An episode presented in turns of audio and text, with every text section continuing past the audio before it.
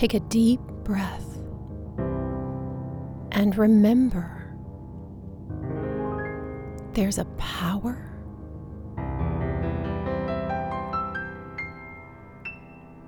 breathing you.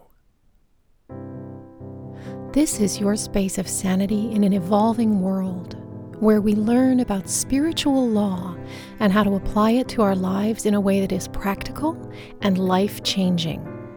This is where we remember truth to make the world a better place, one person at a time. I'm Claire Lautier, inspirational speaker, teacher of the technology of transformation, and a certified life mastery consultant and spiritual coach. Welcome to the Grace Space. Many years ago, when I was finishing my last year at the Juilliard Drama Division, we had a class with a well known casting director in New York. He would come in once a week and we'd sing or do scene work as if we were auditioning for a role in the real world. Based on our mock audition, he would cast whoever he thought had earned the part. The idea was to give us a taste of what it was like out there and why it wasn't always fair, why one person was cast over another, how it often had to do with considerations we had zero control over. Sometimes it was about how well we did in an audition, but often, even if you gave the best audition of your life, the part wasn't yours. It just wasn't yours. It was someone else's turn. My favorite part of class was when he would tell us what we looked like to casting, how we would be seen and pigeonholed based on our appearance and performance in the room. Well bred wasp. Sweet, innocent ingenue. he was often bluntly honest, never cruel, just real. And he loved talent. I trusted him. Over time, I developed a real affection for this casting director, who for some reason took to calling me Gracie, even though he knew my name. I don't know why I call you that. You just look like a Gracie to me, he would say. it never bothered me that he called me that. It felt like a term of affection. It felt like he saw something of grace in me, and it made me feel good. I remember one time singing an old chestnut called Make the Man Love Me as one of my mock audition pieces. I happened to be in good voice that day, and I think it was partly his presence. I felt like a flower blooming under his approving eye, so I sang from the heart effortlessly. I got the job that day in class. You got to have a voice like Gracie's if you want to be on Broadway, he announced to the class. He took me under his wing and was responsible for some of the important early wins of my career. But I couldn't share with him the petrifying fear that was slowly gaining on me. I wanted to succeed for him, to repay his faith in me. I didn't want to let him down. But I did. Over the years, he became someone dear to me in the business. He was always honest with me and continually championed my talent even when I flopped in the room after he had talked me up to a director, even when I stopped being able to sing and began to shut down, even when I could see him perplexed and saddened by my failure to thrive. Once or twice during an audition, I found him looking at me with a real tenderness that touched my heart. Even though I was ashamed of my failures of courage, even though I had squandered the capital of his endorsement of my talent and the many opportunities he had put in my path over the years, I still felt love coming from him. And Gracie became a sweet sound to me that meant someone on the other side of the table genuinely cared. Many years later, the first time I had a personal session of counseling with my teacher, he did my numerology and he said, Your path is the path of grace. I didn't ask for elaboration, but it resonated with me because of the powerful way that I had come into his orbit in the first place.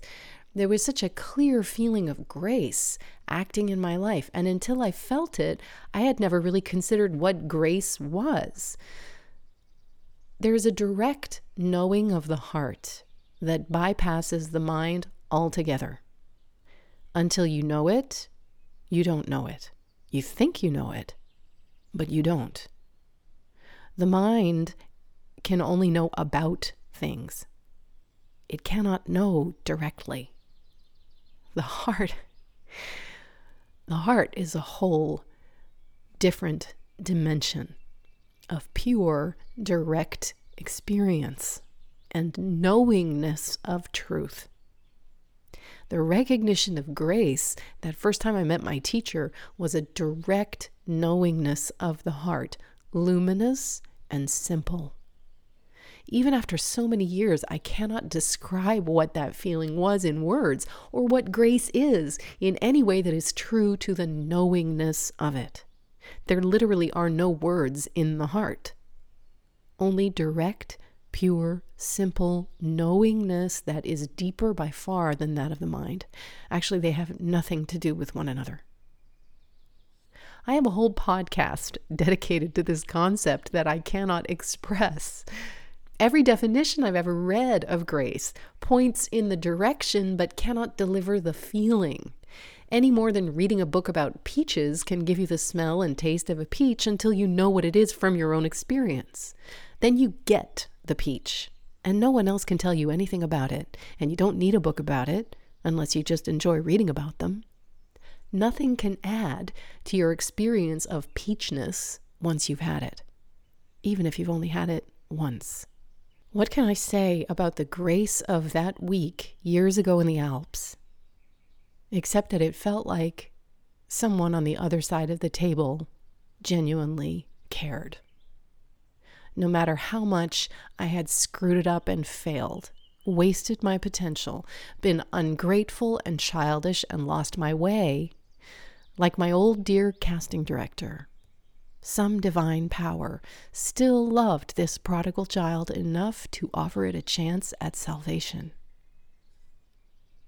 And I realized that that love was never going to end. It was a divine, eternal romance. I had arrived there that week feeling directionless and untethered from my familiar moorings, having let go, as I recounted last time, of the need to have life go a certain way anymore. I had accepted the defeat of my agenda and ambitions, at least in one respect, which was my life as an actor. I was willing to be no one in particular. For a while, the ego was by no means dead and gone, and it wasn't long before I found that out in spades but there was a definite crack in the armor where the light could pour in. I was more open than I had ever been to something. By the end of the training week, life had a direction again. I was going straight to the center of my being. At least I could see a path lighting up before me, and now it was do I follow it? And how do I follow it? Because the outward direction of that inward path lay far away from home. I knew that I needed to be with this teacher in this place in the French Alps. But the game board of my life for the next year was set up in opposition to that possibility. It was the beginning of March, and I had a job to start, a contract already signed that kept me busy and unable to leave Canada for the next eight months and therefore unavailable to come back to France for two more week long modules of training, one in June and one in September. But more than the practical logistics of the situation was the almost insupportable intensity of longing I had to come back into the presence of my teacher.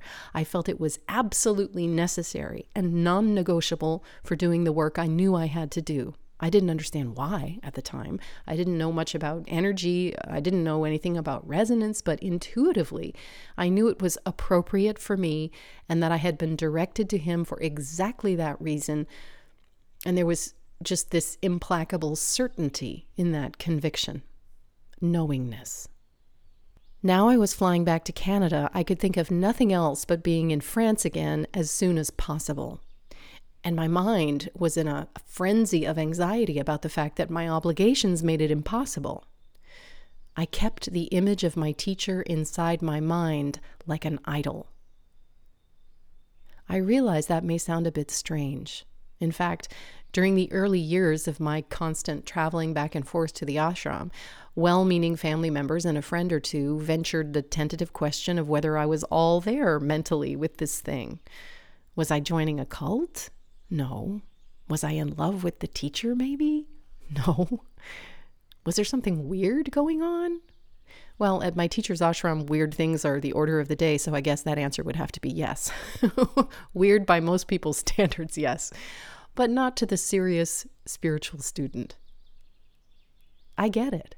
You upend your life, people are bound to wonder. I remember reading in the autobiography of a yogi my early years of spiritual searching the way the young Yogananda was always pining to be with his master and running off to the Himalayas, and finding all that a bit fraught and overly emotional to my mind at the time.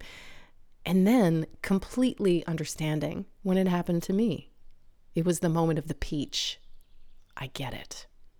And I knew that it had not so much to do with the personage of the teacher, though it's easy to confuse it with that at the beginning, but with what the teacher represents the igniting of an inner longing for home that becomes all consuming and almost unbearable.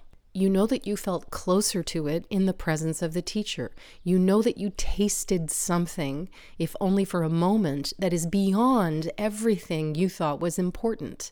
You don't even know what it is, but you sense it. You felt the vibration of truth. And once that happens, you're done. You will never be satisfied with anything less than the revelation of your own true nature. You do go a little bit crazy. You have to.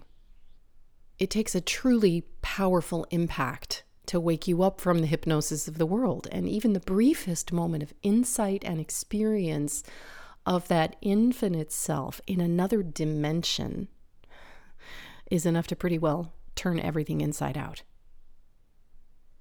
One of the attributes of a true teacher is the power of their field. By virtue of what they themselves have become, they change a room. It's their frequency. They walk in, and everything just goes up to a higher level because their very presence entrains your own vibration to a higher frequency. Another attribute of a true teacher is that there's no one there, no personal self with desires or needs or an agenda. They want nothing from you. They are a conduit for truth, and that is all. That enables you to shift to a higher perspective than you're accustomed to, and it recontextualizes problems and questions. It also makes it unlike any other relationship you've ever had, because no other relationship you've ever had is so free of expectation and agenda unless your friends and family are already enlightened. So, you see, if you're ready to transcend to a higher level of consciousness, if that call from the soul is there and you answer it, and you have the grace to encounter a true teacher with a greater spiritual angle than your own, it is an irresistible magnet that draws you inexorably, but not by personal charisma or spiritual seduction. It's truth and your own spiritual destiny of realization that draws you to itself. You are drawing you to yourself. You are in the teacher. There's no difference. But at first, you don't see it that way. And all you want is to be in the presence of that truth, of that truth that appears to be that person, which is really your own true self. I had encountered this energy once before in India at the ashram where we had our month long Kundalini Yoga teacher training intensive when I first became a teacher. The spiritual head of the ashram in Rishikesh was known to all as Swamiji, a tireless dynamo of good in the world, as well as a gifted administrator, which is a pretty unique combination of talents. He was not leading our training. You understand, his ashram was hosting us. Uh, and hosting Gurumukh, a famous American Kundalini yoga teacher and my first teacher, and all of us in her training. And they had done so for a number of years. So Gurumukh and Swamiji knew each other, and we benefited by that uh, relationship. We had the gift of being able to spend some time with Swamiji during our intensive literally the first encounter with him almost blew over the gal that I was with who was in the training with me. It was our second day in the ashram or something. We were just wandering around, and the ashram was right on the Ganges River. And every day at three o'clock, there was a ceremony, sacred arti, the fire ceremony. It was right on the river ghats outside the ashram gates and uh, on the on the steps that were going down into Ganga. Ganga, that's what they call the Ganges there. And when Swamiji was in residence, he would always lead sacred arti ceremony every day. And we didn't know anything. We were just wandering by. We had occasion to to to actually attend arti thereafter as a group several times, along with whatever visiting celebrity Swamiji might be receiving. that often happened. So arti is a beautiful ceremony with candles and flowers and singing and chanting, all in Sanskrit. Well, that day, my friend and I, brand new, wet behind the ears, happened to arrive at the ashram entrance as Swamiji and his entourage were returning from arti ceremony. So there were tons of people around. He was surrounded, and we were among a number of people who were milling around in the general area. But it was as if he picked us out of the crowd as new arrivals. I can't explain it, but as he walked by, he put his hands up in prayer in front of his face and he looked at me and he looked at my friend, both of us directly in the eyes from across the courtyard. And he was on his way somewhere. He was just blowing by. You know, you could tell he was a man with many demands on his time. And there was both acknowledgement and efficiency in the gesture. I stared after him because I did indeed feel as if he had connected with me. I felt seen. And his presence was magnetic. When I turned back to my friend, I found her sobbing in a heap on a nearby bench. That went right through me, she said. It took her a few minutes to recover. We had the opportunity to meet as a group with Swamiji right towards the end of our three week training, and we were instructed that we were very blessed and fortunate to be allowed to into his private garden, all 111 of us. There were 111 people in the training. And we were to prepare our questions so that we could use the time efficiently.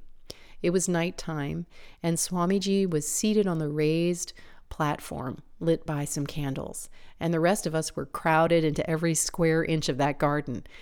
I was a couple of yards from him, and I don't remember much about the content of the evening anymore, except that there was jasmine on the breeze, and that whatever questions I had prepared disappeared from my mind once we were there.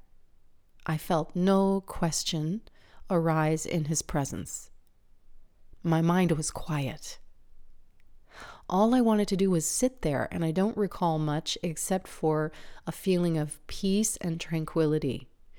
I recognized, I think, that I was under the influence of a higher field than my own. I was grateful. Uh, and I recognized that questions were totally pointless. You would have to be in the dimension, in the mental body, right?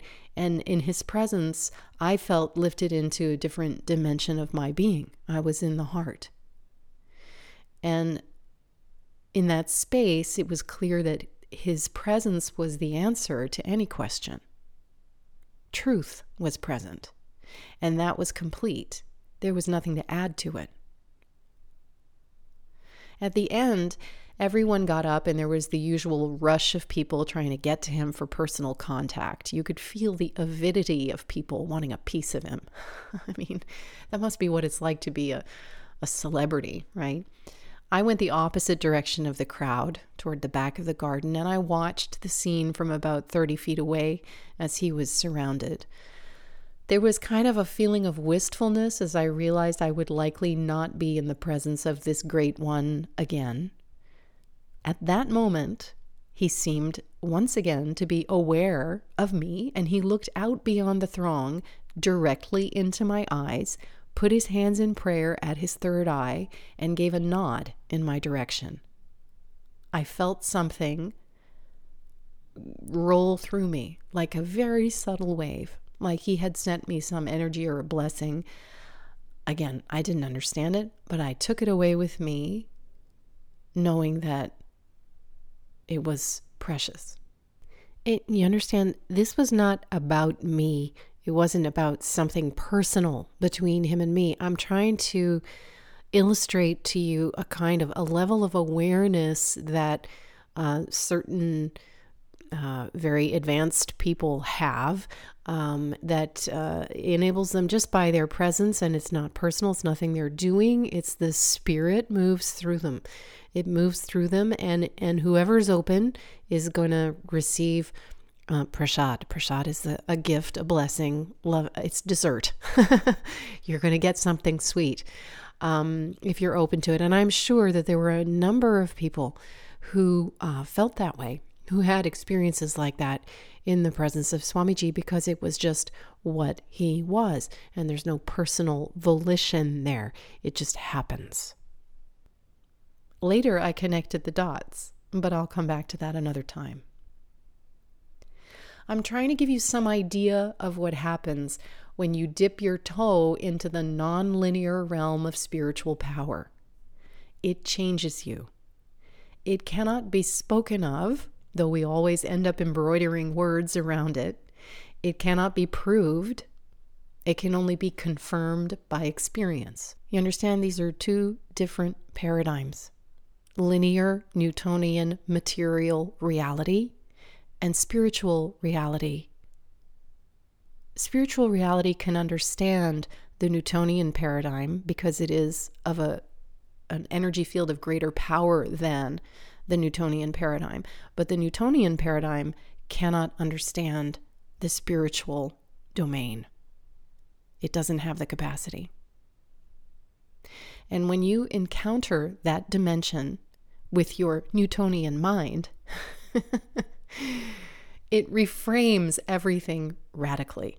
It's like that scene in the movie Contact. You remember that movie when the previously rigid Newtonian scientist and skeptic Dr. Arroway, Jodie Foster, who's awesome in that movie, comes back from her life changing journey to the center of the cosmos to a tribunal demanding proof of her journey, telling her she's crazy because she can't explain why, from their perspective, quote, nothing happened and there was no passage of time. Whereas from her perspective, she was gone for, I don't know, something like 13 hours, went through wormholes to Vega and met her long deceased father on a beach. All she can say is, I had an experience I was given something wonderful, and everything I am as a human being tells me it was real. That we belong to something that is greater than ourselves, that none of us is alone. I wish that I could share it, that everyone, even for a minute, could feel that awe and wonder and humility and hope. I'm putting that clip in the show notes for you because it's so good you feel that way. You feel like Dr. Arroway come back.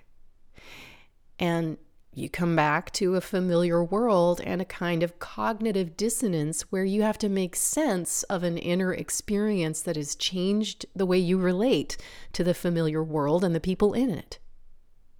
And they can't share your experience. So, this was my state as I returned home to Canada to begin my contract at the Stratford Festival after the most momentous week of my life. Disoriented. That's how I felt. My husband and I were in a trilogy of shows together, and showing up to the first day of rehearsal, not 24 hours after I landed, was like being an alien inside Claire's old life. It was bizarre. My condition was raw and emotional. I could feel tears brimming just under the surface all the time. Normally, the first day of rehearsal is a fun and joyous occasion. You get to come back together with people you know, you get to meet new people, you're celebrating the creation of a new world and a new group energy in storytelling. You look at costume sketches and set designs, and you get to dive into all of the fun and adventure of a rehearsal period. I've always loved first rehearsal, it's always been something I looked forward to and was excited about. This was the first time I had ever felt like I was simply in the wrong place. What am I doing here? was the question that kept coming back to me. I shouldn't be here. I can't be here. Images of my time in France flitted through my mind, and I could feel tears coming to the surface. A number of people remarked on my changed countenance with curiosity and genuine concern once they realized that there was a palpable strain underneath the luminousness of my recent experience. Wow, what happened to you? I was asked. the voice and body coaches, in particular, always sensitive to the actor's psyche, they connected with me on the level of understanding. They'd known me for years anyway, and they could tell something was up. The hours of rehearsal crept by achingly slowly. I was not interested. My mind wandered back to France. I looked at the June and September performance calendars, overlaying the dates of the next two trainings on top, wondering how I could make it work. Maybe I could do both? They'll never let me go, I thought. And why should they? I dreamed up subterfuges only to let them dissolve, knowing I could never be dishonest about my absences. I had a contract, and that was it. Nobody had forced me to sign it, and I should be grateful to be working. Once again, I was ungrateful and dismayed at my ingratitude, and at the same time, every fiber of my being was telling me I couldn't do this.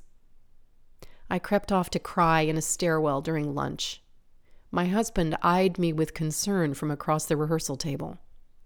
That evening, I cried some more at home, describing the feelings that had been with me all day. Then this pattern repeated itself for the first week of rehearsal, growing more intense with each passing day. I agonized and debated quitting, running through different scenarios with my husband. Leaving meant a loss of significant income for us, not to mention a change in situation he would have to adapt to. I talked to my agent, who advised me that if I did leave, it was certain I would never be asked back. I imagined what people would say and how my reputation would be ruined for backing out of a contract for some airy fairy crazy reason. How I'd be leaving my colleagues in the lurch, and for what? Was I crazy? How could I think of leaving my familiar security for a week in June and a week in September? What if I was delusional? I was up at 5 a.m. each day for my yoga practice with a video of my teacher I had found on YouTube. It just happened to be a Kriya for receiving answers. I hung on every word and performed the Kriya with gusto. Then, on my breaks during the day, I went through my notes from the training week and began transcribing my recordings of our classes, doing everything I could to remain immersed in the feeling that was slowly dissipating as I returned to the rhythms of my old life. And I remained a captive of my own inability to step up and claim my destiny. The fear of what it would mean to abandon the old self and the mental confusion that accompanied it perpetuated this spiritual agony until one night, as we neared the end of the first week of rehearsal, my husband gently but firmly put his foot down. You can't continue like this, he said, as I added to the steamy bathwater with my dripping tears. You have to make a decision. It's not fair to the company, it's not fair to you, and it's not fair to me to put this off any longer. Get on the phone with the artistic director and tell him exactly what's going on. Just tell the truth. Earlier that day, I had also met with one of the voice coaches that I feel connected with in the local coffee shop and poured out my heart about the life changing experience I had been through and my agony of indecision. She had compassionately listened and encouraged me to follow my heart. You'll regret it if you don't, she said. These two conversations on the same day helped turn the prow of my ship. I called the artistic director and left a message saying I needed to speak with him as soon as possible. Then I wrote out all my thoughts so I would have concrete notes in front of me for that conversation, which happened the next day. As soon as I heard his voice on the phone, my anxiety ramped up. This was probably, thinking back, the first time in my life I had gone against the grain, professionally speaking, and risked the displeasure of those whom I considered to have decision making power in my career. I would have done anything to avoid that before. So, this was the opposite of the approval seeking self who needed to be liked and validated more than being true to myself. Back then, it really felt like a risk. My nervous system was firing fight or flight on all cylinders. I was tremulous and shaky, but I took a deep breath and spoke, maybe for the first time, my truth. Slowly and clearly, I explained to him that I had been through a life changing experience only a couple weeks before, that it was unexpected, that I was profoundly marked by it, and that now I was questioning my path forward that I had agonized all week over the conflict between my desire to follow this calling and my loyalty to the company and my contractual obligation. I felt him listening as I articulated with a trembling voice everything I had carefully written out the night before. Finally, I concluded and asked for his help in finding a way forward. And then I held my breath, awaiting his reply. I think this is wonderful, he said. Wonderful. He said wonderful. It's amazing to have an opportunity like that, and I totally support you taking advantage of it. Don't worry about anything. I'll take care of it all. There was no censure in his voice. There was no mention of the inconvenience I was putting him to, not to mention the others. There was kindness, compassion, gentleness. I was overcome with a rush of love and affection for him and felt a new level of honesty settle in between us that I had never known before. I was always in the mask because he was the artistic director and I was an actor. it wasn't a real relationship until this moment. Suddenly I felt warm and flooded with relief and celebration. To be seen and heard in my truth was a new experience. To just be myself the way I was in that moment was a new experience. To not have an agenda, to be worrying about gain or loss was a new experience. And I could still do my concert because I forgot to mention that the thing I was most looking forward to that season was one night of music, a concert that I had been allowed to schedule as part of the forum because I was singing again. I had started to sing again after so many years, which is a whole other story but it was the first occasion I had to come out as a singer publicly and to sing purely for the joy of it as a soloist and with the support of some of my favorite musicians and singers. I got to choose all the music and it was going to be arranged and we were going to perform it. It was just going to be a beautiful occasion. And I had assumed that if I left the company, I would have to give up this privilege as a form of punishment. But as our conversation continued, I realized how much the assumption of punishment was really just my own projection onto the world. That in my belief system at the time, to tell the truth about what was important to me and what I needed to do was wrong somehow. To follow my heart was an inconvenience to others, and that a price would have to be paid in return. Clearly, this was an old pattern probably predating this lifetime. Well, once again, he confounded my expectations. Of course, you can do your concert, he said. You should. Let's keep that on the schedule because you'll be back in time and then you can schedule those rehearsals on your own, right? well, I could have cried, and I did, from relief and gratitude this time. My heart was just taking flight, and once again I was overcome by the goodness of grace acting in my life. I'm not punished. I'm not rejected. I'm not a pariah. I'm not vilified. No, I'm supported, encouraged, loved. In fact, everywhere I turned with the news that I was withdrawing from the company, I was met, after the initial concern that I might be withdrawing due to some kind of misfortune, with absolute support and inspired encouragement. Wow, what an amazing opportunity, I heard. I wish I had the courage to do that, I heard.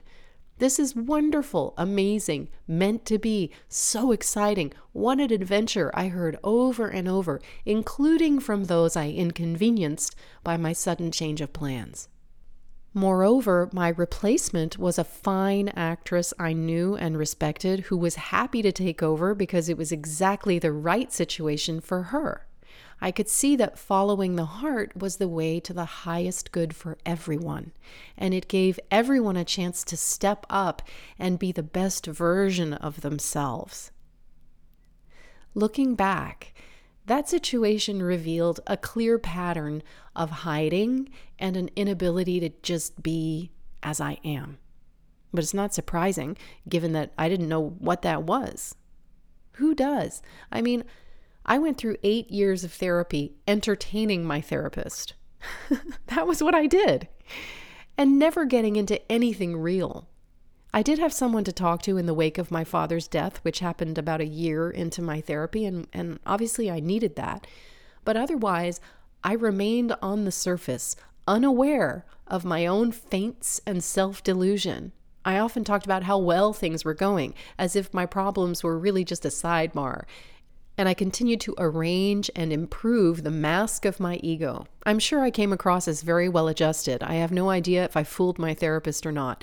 And when I left therapy to get married for the first time, I treated that upcoming life event as the evidence that all was well and I was successful and normal and I didn't need therapy anymore.